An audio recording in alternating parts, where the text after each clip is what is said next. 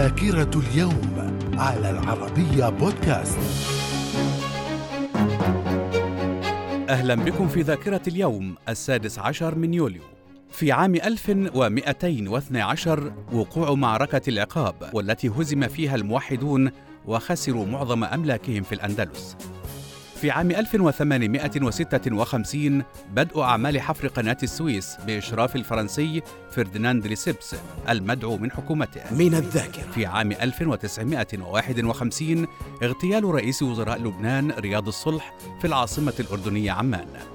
في عام 1979 استقالة أحمد حسن البكر من رئاسة الجمهورية العراقية وصدام حسين يتولى مقاليد السلطة. من الذاكرة. في عام 1982 متظاهرون في بنغلاديش يهاجمون سفارة الولايات المتحدة في دكة وذلك احتجاجا على دعمها لإسرائيل.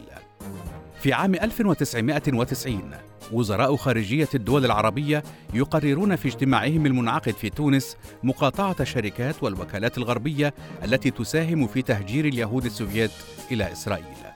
في عام 1999 تحطم طائرة صغيرة بقيادة جون كينيدي جونيور تؤدي إلى وفاته مع زوجته وأختها جراء الحادث. من الذاكرة. ومن مواليد اليوم السادس عشر من يوليو في عام 1896 تريغفي هالفيدان لي سياسي نرويجي وأول أمين عام للأمم المتحدة.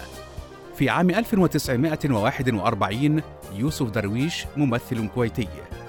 في عام 1979 أحمد السعدني ممثل مصري.